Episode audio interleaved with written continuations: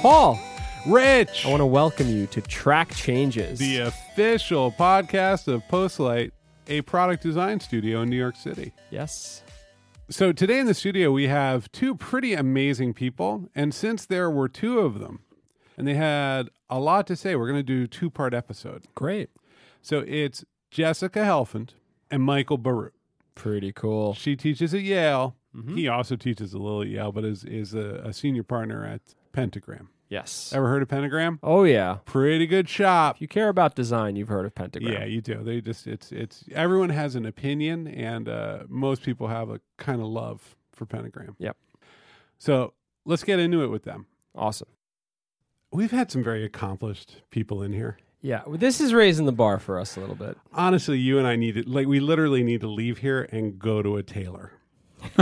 Immediately afterwards, because what you're hearing is the laughter yeah. of uh, of Michael Bierut and Jessica Helfand, who work together on a ton of different things. Let me give real real bios for these people. Let me not half-ass it for once. Okay, I, I don't think you have the option. No, this these are these are like these people know stuff. Like I'm just sort of picking. There's a, there's like a vibe in the room of just raw design knowledge that I, I don't think I've ever felt before. No. It's a vibe. Before we allow them to speak, I'll tell you that Jessica Helfand is a founding editor of Design Observer, an award-winning graphic designer and writer, a former contributing editor and columnist for Print, Eye, and Communication Arts Magazine, member of Alliance Graphique Internationale or Internationale, okay, and a recent laureate of the Art Directors Hall of Fame, which I'm guessing, where, where, Jessica, let's, let's, hi. Hi. Where Paul. Is that here in New York City? It is. I'm sorry. I was sort of hoping it was in Cooperstown, like right by the, the baseball hall of fame. I think that if they, they saw the my, my lack of prowess in terms of all sports, they would rescind whatever offer was coming my way. I just it could they could be all be together. So you are uh, very, very closely associated with Yale University. I am. And what is your role there? Often called a lifer, as in a person who never leaves. Well, I was uh, educated there as an undergraduate and later went back for my M F A. I've been on the faculty in the School of Art since the mid nineties. Michael and I are both senior critics in the School of Art. And beginning just this fall, just this summer actually, we've joined the faculty of the School of Management as faculty in design. So I want to get into that. And also you have, uh, quite recently, May, a book came out, Design. The Invention of Desire. That's right. Also from Yale University Press. You're very on brand. I'm very on brand. It's also called It's in boring. The contract. Yeah. yeah.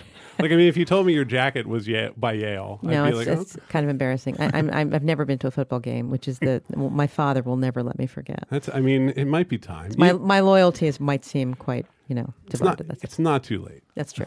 So also, immediately to your left is Michael Bierut. So, Michael Bierut studied graphic design at the University of Cincinnati and has been a partner in the New York office of Pentagram since nineteen ninety. Now, okay, design at Yale is a, is a big deal, and Pentagram is a big deal. They're like, if, if a bomb hit right now, everything a, going forward will be slightly less attractive. There'd be a lot, yeah, logos get like ten percent crappier. Yeah. In the kerning world. Starts to break. Yeah, everything goes wrong. Everything's yeah. a little out of whack. Yeah. yeah, like that's there is a significantly bad effect. It's so, like, woo, Exxon, what happened to you? So, and Michael's also, we should also point out, a senior uh, critic in graphic design at the Yale School of Art. And since we are promoting these people for this very moment, let's also point out that he has a book from HarperCollins, um, How to Use Graphic Design to Sell Things, Explain Things, Make Things Look Better, Make People Laugh, Make People Cry, and every once in a while, Change the World. How how does that look on Amazon when they have that title? Um, it sort of um, uh, negates the purpose of the rest of the page, actually, because everything you need to know is in that little picture, sort of. So it looks okay. Okay. I just like it just sort of feels like that would really overwhelm the page. Like that, that title just would... It's not a tweetable book title. No, it, I, I I realized that much, much, much later, actually. It's too I, late. I have to say, the title, I, I, I sell a lot for our agency. I mean, I, it sounds cold when you boil it down to selling, but I sell through design a lot. And, and I have to say this, I'm going to read this book. And it effectively baked the description into the title. Yeah, it's a, it's what it says on the can yeah. is what's inside. I mean, who in God's yeah. name doesn't need that right yeah. now? Yeah. Right, exactly. Actually, can you just tell them what is Pentagram? Oh, so um, no, Pentagram's a uh, it's, you know it's like a design company based on an unusual sort of model. The model is that it is a uh, partnership between create among creative people. Right now, there are twenty-one partners in five offices, mm-hmm. and each one of the partners runs a small-ish design group within the overall structure. So it's been around since nineteen seventy-two, a long time. All of those partners are creative people. We all manage everything by consensus. There's no managing director. There's no business person. It's just sort of a bunch of art school graduates who sort of banded together partly for fun and partly for mutual protection. You know, it's like a gang, I guess, a gang ethos. The thing I'm always fascinated by Pentagram is, is actually kind of what it doesn't do. Yeah. Like it...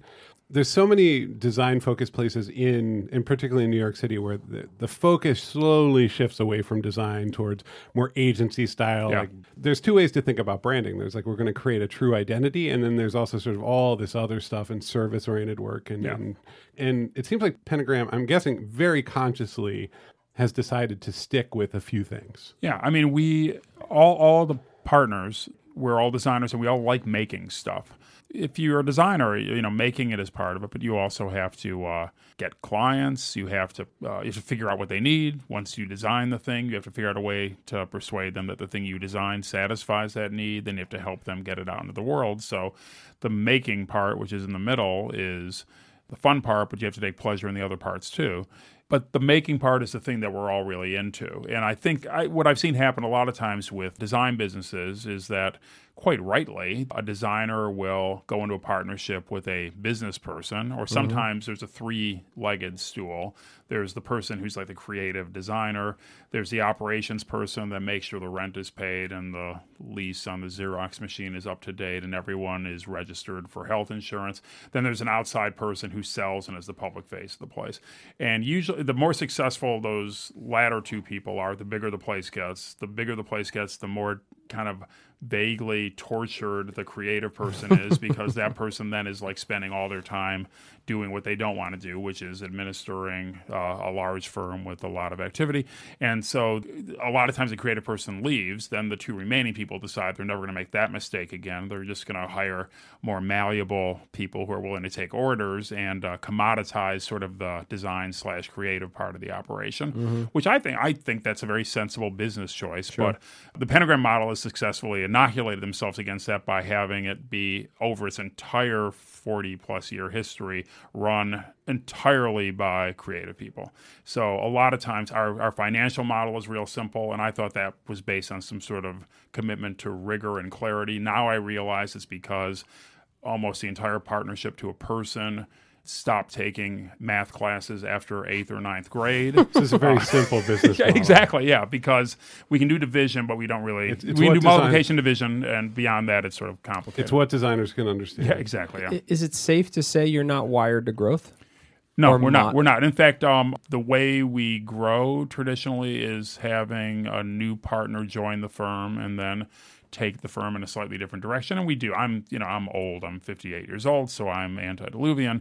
I have younger partners who, uh, who also might give a completely different description of the firm and who certainly have different ideas about the kinds of activities mm-hmm. they want to do as designers. But there's no pressure on me personally to, you know, to, I mean, I have to pay my share of the overhead, ideally, and it's nice to get paid for your work and everything, but I don't, there's, because we're not owned by anyone, we don't have to show year after year growth. It's almost like a co-op. Yeah, it is, it is, it is, it is. It's like, it's a combination. I thought you were going to say it's almost like a cult. It is like, what's a what's cult? cult? That cult yeah. yeah, Covey, yeah. Jessica, what's your relationship been with, with agency world over your I career? have none. I, okay. I, I'm kind of a, I'm kind of a cousin to Pentagram because Michael's been very kind to me, and so when I'm in the city, there's usually some partner that's not there, and I sit at their desk. So I'm like the, the you know in the Goldilocks and the Three Bears. That's that's my relationship. I'm I'm I'm Goldilocks to Pentagram. Yeah. So if someone approached you and said, you know, I love I love your book, I would love your help, would you say no? I would say yes. I have two children in college. Oh, so you so yes, you, absolutely. I'm I'm not sanguine about that. You do mercenary. Uh, yeah. So I had efforts. a studio for many years. Freelance. Okay. Freelance. Yeah. Mercenary is a little strong. It sounds a little more badass, though. I mean, yeah, okay. badass okay. on one end, sort of calculating on the other. um, I had a studio for many years. Okay. And we had four or five people working for us, and um, my partner, my husband, our partner in Design Observer, Bill Drentel, died in twenty thirteen. I sold the house. I shut down the studio a year later, and uh, I've been running Design Observer primarily since then and doing a little bit of consulting on the side. Got it. And I think it's given me great clarity about the kinds of projects I want to do hmm. uh, and the kinds of people I want to work with. And and one thing that I have started to do that's it's turning out to be really a, a compelling piece of my new worldview is um, I've always wanted to have a more international life. I, I grew up in Paris, and I think I got into design early by th- thinking unrealistically, perhaps at the time, that, that design could be a kind of international language. And so, uh, you know, a few years ago, I joined A J I, this international design uh, sort of consortium fellowship that Michael's also a part of. And it started to introduce me to some people in other parts of the world. And I started teaching internationally. And, and I just, I, I don't know, I think that with a big studio, I was not able to entertain those kinds of projects. So I wouldn't say that they're single-handedly helping me wallop the uh, tuition bills of, of university for my two children, but it's, but I, I think I have more clarity now that I have less overhead and, and less of a responsibility for others. I was going to say, I think that Jessica and I have very different kind of, on the surface, it looks like we have very different um, models of working. We both call ourselves designers, but in we we work in different ways.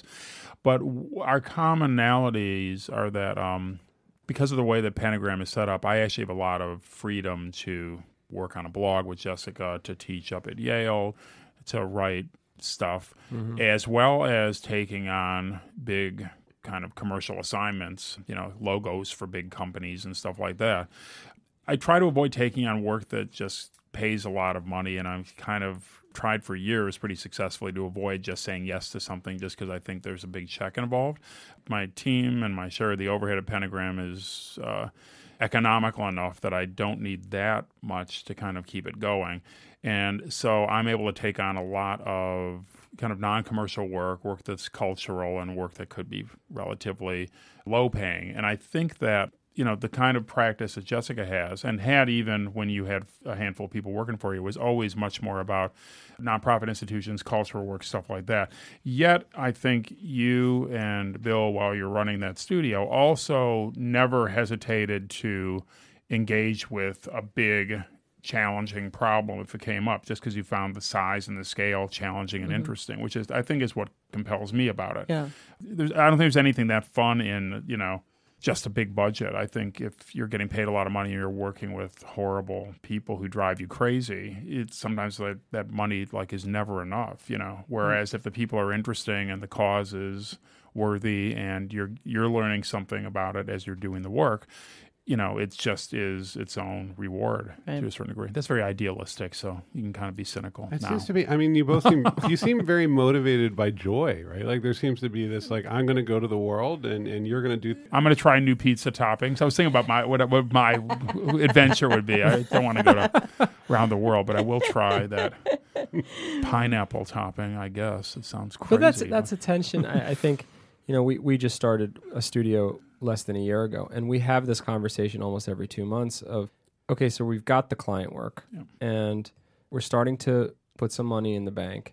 Are we ready yet to carve out the sandbox so that we can play and do some stuff that is a little more out there that no client would ever give us, but is going to be very enriching and, and incredibly um, satisfying. The answer is yes. For us, we run that test, what, every sixty days? No, I think that conversation, we were just told the answer is yes, so it's done. yeah. So let's do it. Uh, yeah. Well, this is really tricky, right? Because I think what there's four practitioners around the table and four people who work in a very meta way who have to build things and nurture people as well. And it's that's a constant tension. Every and for me, and I, I, this, I know this is true for Rich, and it sounds like it might be true for you guys too, like making the thing is the home base. Like if I can't do that, I, yeah, yeah.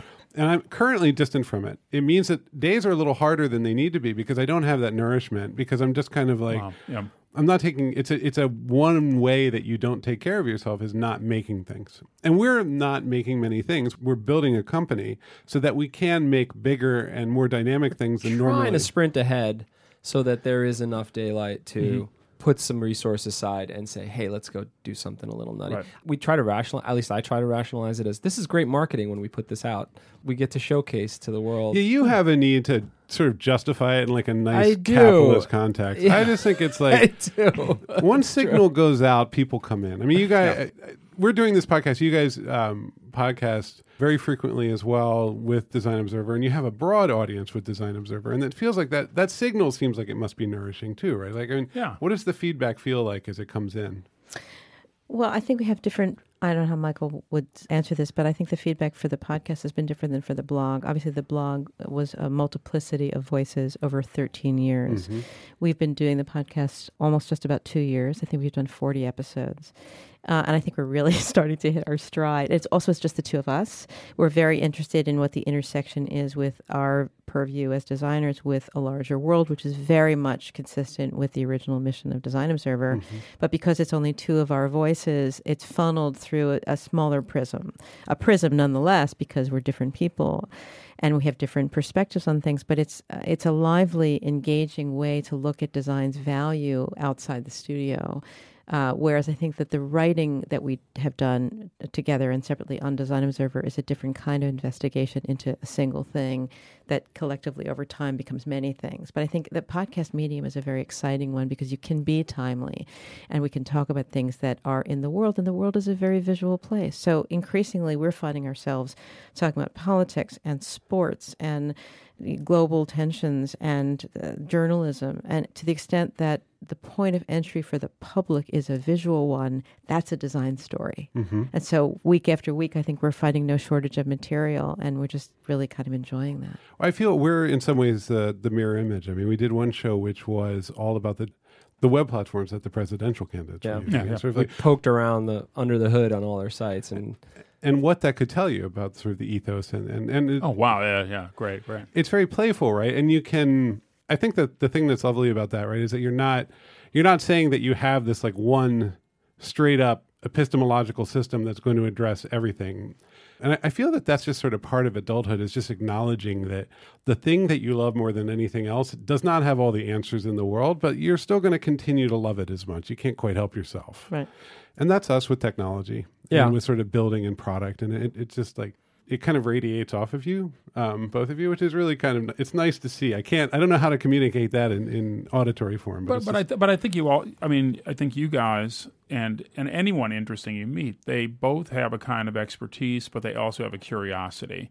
And if you meet someone who's just an expert and doesn't appear to be exhibiting any mm-hmm. curiosity, who just is so eager to just kind of keep completing the puzzle out to the last piece and then move on to the next one, without kind of looking outside the borders, it, they, those people are dull and they end up kind of not being that fun to listen to. And then if you listen to people who are only curious, they're sort of like, you know, they don't have a framework to kind of interpret what they're curious about. And I always find that intersection between someone who has real expertise in a subject matter, yet is really fascinated by things that are outside that subject, really, those people are always inevitably really interesting. I think what's interesting is that we're all also drawn to make media now. Yeah. Like this, these platforms are here for us to start to communicate some of that outward in a way that it didn't used to be. Mm-hmm. And you're a teacher, too. I'm, I'm, I'm looking at Jessica, but like this has been sort of part of what you've been doing forever. I mean, this is your job. Yeah, and I mean, I think the classic way you teach is you show up and you critique work. And in the past five or ten years, I've really started to originate different,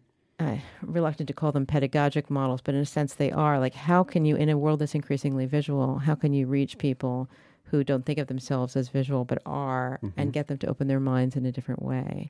So I taught a course for several years um, after my book on scrapbooks came out. Mm-hmm. It was called Studies in Visual Biography, that met once a week in the studio and once a week in one of the collections at Yale. And it got these kids away from Facebook and into like the bowels of the research capabilities of a library to research people's lives other than their own.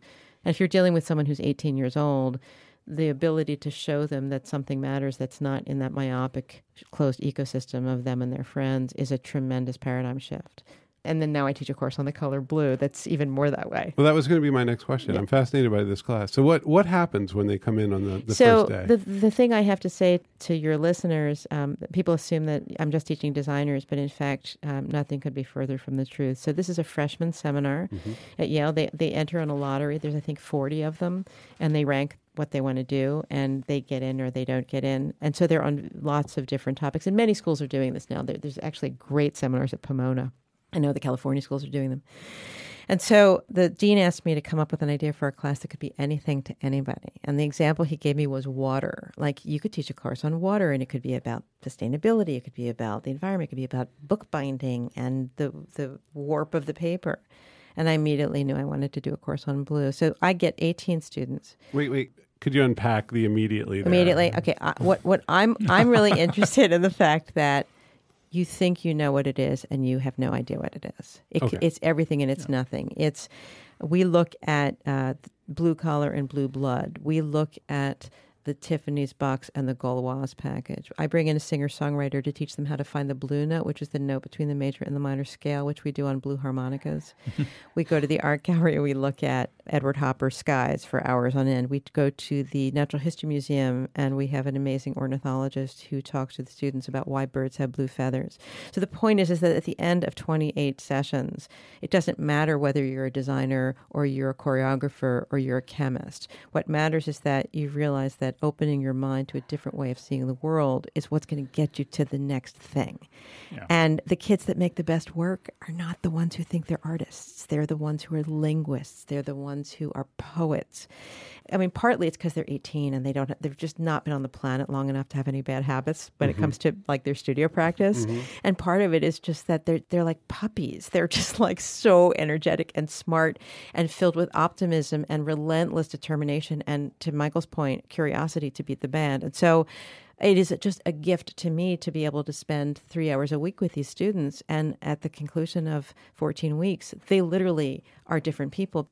And they're then poised to enter the next phase of their education with a much more open mind. And that's what design should be.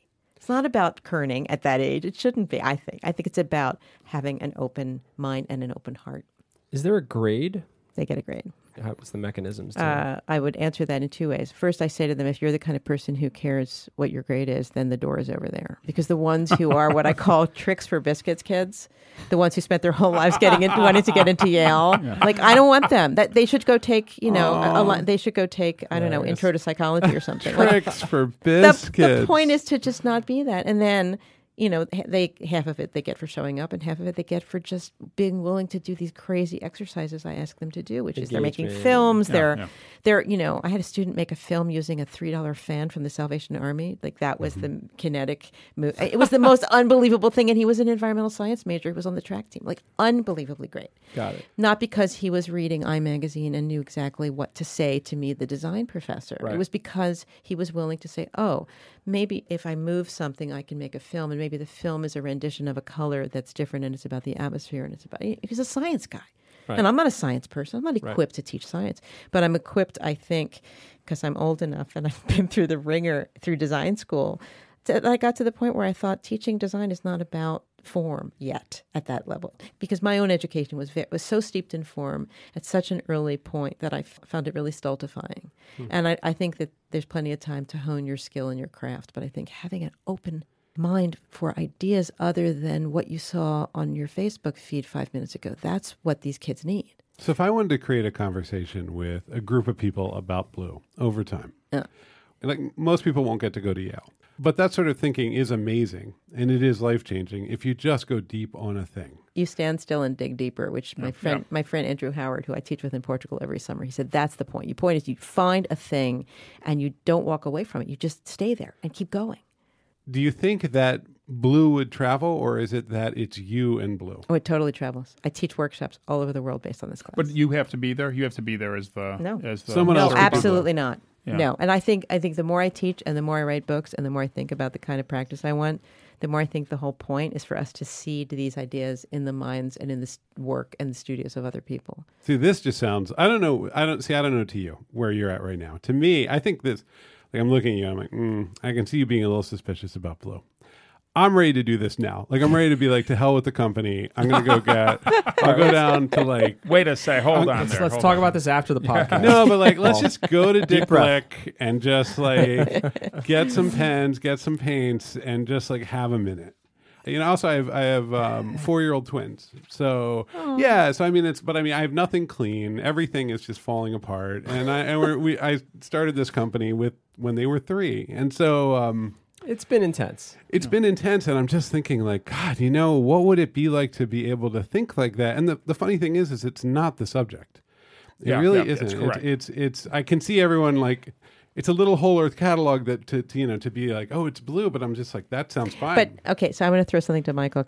At Yale, uh, for many years, I was on the admissions committee. I know Michael uh, still does interviews for applicants. And we always are impressed by the student who has self-initiated work. And I would say that more often than not, the thing that makes the cut for the student, obviously talent and presence of mind and personality and other things matter, and grades. I mean, there's a lot to get into graduate school, but when a student exhibits the initiative to make their own work and they don't come in and just say, we did this, we did this, we did this, because in fact, you're on a team, but what did you do? It shows that they have made the time and privileged that incentive to make work in a way that shows us that there's a potential for a stamina that tends to really work out very well in the program. I mention this because it is really hard to mm-hmm. carve out that yeah, time. Yeah. And Michael, a few years ago, came up with this great idea for a project that is now being replicated all over the world that in some ways cuts through this, and you should talk about it. Yeah, it was Jessica said we both teach at the Yale School of Art. And Jessica's really a good teacher. I'm in awe even listening to her describe that seminar on Blue.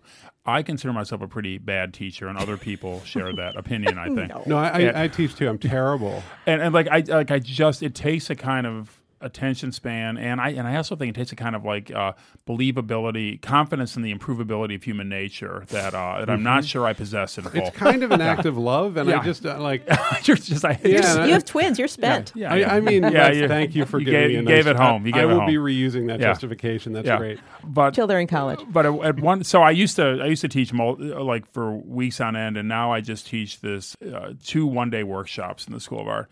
And a number of years ago, I was working on scheduling what these two uh, miraculous days would be. Uh, and for years, and, and I, I'm good at teaching one-day workshops. I can do that. I just kind of come in, give an assignment in the morning, and I would say the only rule is it has to be done by five. If you've got a great idea and you can't finish it by five, you you fail. If you got a crummy idea it's done by five, you'll pass. You know, I mean, so bake that into it. Get it done. Yeah. yeah, so I did that a few years in a row, and it was fun. And then I got these two dates, and I had this weird kind of intuition about them, and I counted up the days between them, and they added up exactly to one hundred days. So I came in the first day, and I said, okay, here's the assignment. Just pick something and do it over and over again for one hundred days. And on the last day, we'll all come in, and we'll show each other what we did. And it didn't even come anywhere near filling one side of one piece of eight and a half by eleven paper. People were kind of baffled by it. Like, does it have to be designed? Does it? I said, I said, I don't know. It can be. It should be something you can document. So it can't be you're just gonna, you know, think of a song in your head while you're brushing your teeth. Right. I do that anyway, so it would be easy. But uh, but it, it needs to be something that you could actually document. And one of the reasons I was interested in this is I'd gotten to this point where, just like Jessica was saying, I think actually making things takes a kind of discipline. And there's this quote from uh, Chuck Close, which goes, uh, inspiration is for amateurs. The rest of us just show up and get to work. Mm-hmm. I, when I read that, I sort of thought, you know, I, I've been doing it wrong. I keep waiting to be inspired. And instead, you have to have a way of doing work, even if you're not in the mood, even if you can't. And I just sort of thought, okay, you know, if you just do it over and over for one hundred days and something happens. And what's interesting is that people, it sounds like boring to people, but it doesn't necessarily sound hard, but it ends up being really hard. And what ends up being really hard about it is around day twelve when you start to get really sick and tired of whatever thing, no matter how trivial you decided to do. Mm-hmm. And then is it like an aerobic state where like at a certain point it becomes a meditation and you're and yeah, you'll yeah, be bereft yeah, yeah. if you don't do it? Yeah, and, that, and then what, what people have to do, I think part of the trick is you sort of have to get through those parts where you really feel you're losing the thread, or even I've had people in the middle of it just sort of like change up the rules, and that's really interesting because I don't say, you know, like even if you pick the thing, you're picking the thing, and you you can you can like cheat your own definition of it if you want, mm-hmm. um, as long as you do it every day. And people have done amazing things. What's funny is that it's such a simple what idea. Were, what were some of the things they did? One guy. Uh, see, there's just a few of the ones I remember off the top of my head. Uh, one student decided that every day he would put on the song "Here Come the Warm Jets" by Brian Eno, mm-hmm. and do a piece of artwork inspired by that song that had to be, and the artwork had to be completed at the same time before the song ended. Okay? Okay. And so it's he, concrete. And it was just called one hundred Warm Jets. Bang, that was it. Um, another, a woman decided to uh, introduce herself to a stranger and take her picture with that stranger every day. And this was a little bit before the age of selfies, actually, mm-hmm, where that mm-hmm. sort of seems like, oh, Don't people do that all the time? You know, but this sort of like seemed like an insane idea to me. I, like I think she was doing it with like a thirty-five millimeter camera mm-hmm. or something. You know, there was somebody who uh, one of uh, our students, uh, Rachel Berger, who's now in California, did this great project. She was my student that year. She went to the hardware store, and of course, this is a big destination for the blue class, and got color samples with really stupid names. Got a hundred paint chips. She got a hundred paint chips, and she put them in a paper bag. And every day, she pulled one out and wrote a short story about one of the colors. Yeah. And so much of the story was informed by the title of the color, sure. which became a huge project that I do with my students now. But That's great. But you know, so they're determining the coordinates that frame their understanding of what that thing is going to be. Mm-hmm. And that's the project. That's that's what design is, right? It's an editorial conceit in that sense. And and so what's interesting about it is that it's just like it's just like you could have this vague desire, or I'm going to be creative or make something. But that's somehow, I mean, at least I sort of, I think I have a lot of barely submerged, or perhaps not even submerged, neuroses that actually motivate me. And one of them has, I, I'm very into habituation. There's some things that sure. I do just because, like, I'm afraid the world will end if I don't Running. do the same thing every day. I run three miles every morning, mm-hmm. whether I want to or not, just because if I stop, then maybe I'll never do it again.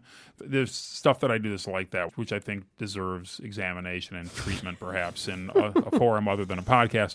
But um, what's interesting is the magic number one hundred and kind of this combination of specificity, one hundred days, and the open-endedness of the thing you have to do is really tantalizing to people. And people drop out. They can't get past thirty, or they, you know, they, I'm talking to them on day fifty and they say, oh, I have to confess I haven't done anything since day seventeen.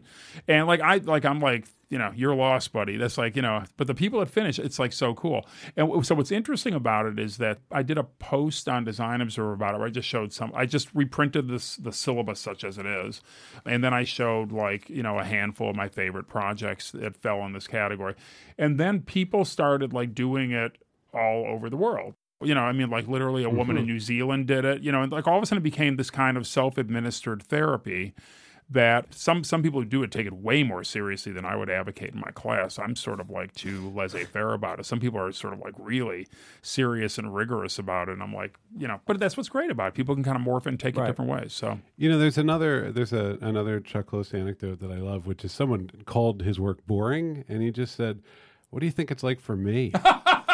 and, and it's just like, that to me, I, I, I might think of that every single day, yeah. every day, because I'm just like, yeah, oh, yeah. I also, I see talent as actually um, often as a react, like a negative reaction to, to issues of form, right? Mm-hmm. Like it's it's a negative stimulus, and we talk about it as this very positive, wonderful thing. Like, look at this talented person. And then when you when you get to know them, they're highly anxious about those irregularities yeah. and they need to fix them. So over those hundred days, as you're telling me that story, I'm like, okay, they're creating the form and then allowing themselves to be annoyed by it. Yeah, yeah, exactly right, exactly right.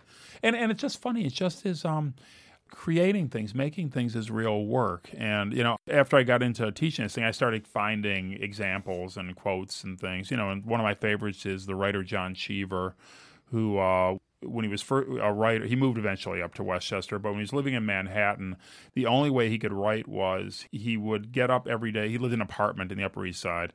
He would get up every morning, put on a jacket and tie and a hat, and I picture him with a briefcase, kiss his wife goodbye, get on the elevator, take it all the way down to the cellar of the apartment building where the super allowed him to have a desk.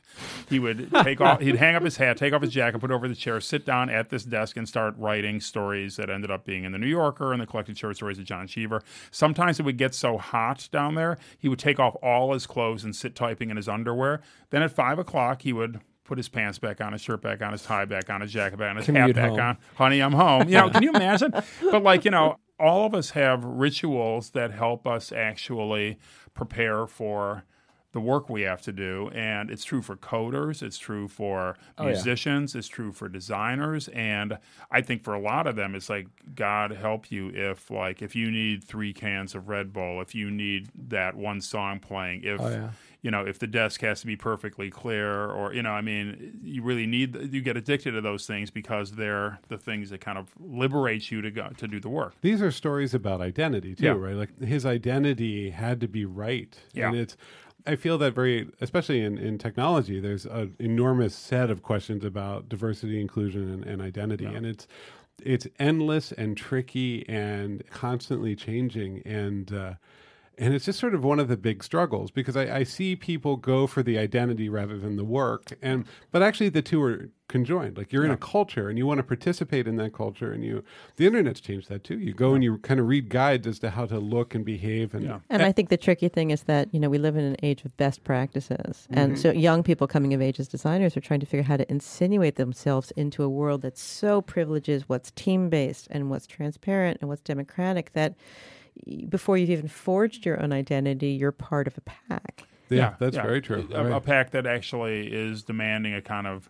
conformity to something. And I think the, the biggest mistake people make is sort of getting infatuated with the idea of joining this tribe and kind of getting clad in the trappings of that group and not understanding that that being a poet doesn't have anything to do with how you look in the author photograph on the back cover. It has to do with this this requirement that comes from deep within that you have to write poetry, you know. And there, this, you know. This is a fundamental tension. I mean, I'm, I'm talking to two people who teach at Yale and one who is a, a lead at Pentagram, right? Like, these are two of the great tribal identities in our world, in your field. Like, Yale design is extraordinary, and it, it's the, the feeder school for all the academic leaders in New York City. And but I'll tell you something. I, I had an experience recently that really changed my perspective on this. And it, and it really comes back to what you're saying about identity and about sort of, in a sense, personhood. So there was a man who was the dean of the School of Art when I was a grad student. He happened to be the happens to be the father of a friend of mine. I grew up across the street from him as a very small child.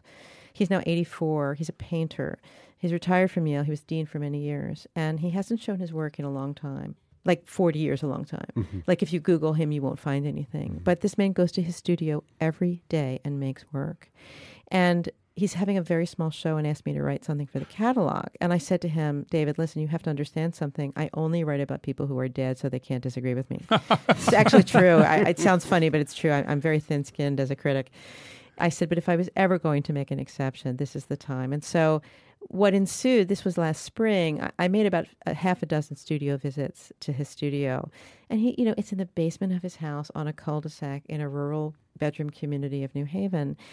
And then I went off to write this essay, and the privilege was so huge for me to see someone who's a generation ahead of me as I try to figure out the next chapter of my life as a maker, right? So I'm a teacher, I'm a writer, I'm a designer, I have a studio, I'm a mother. And we all have these like different identities that we have to bridge. But there was something about seeing this person who has this incredible discipline and love of what he does, that he goes to the studio every day. And I just, it, it, I, I didn't realize when I set out to do this, what an incredible journey this was going to be for me.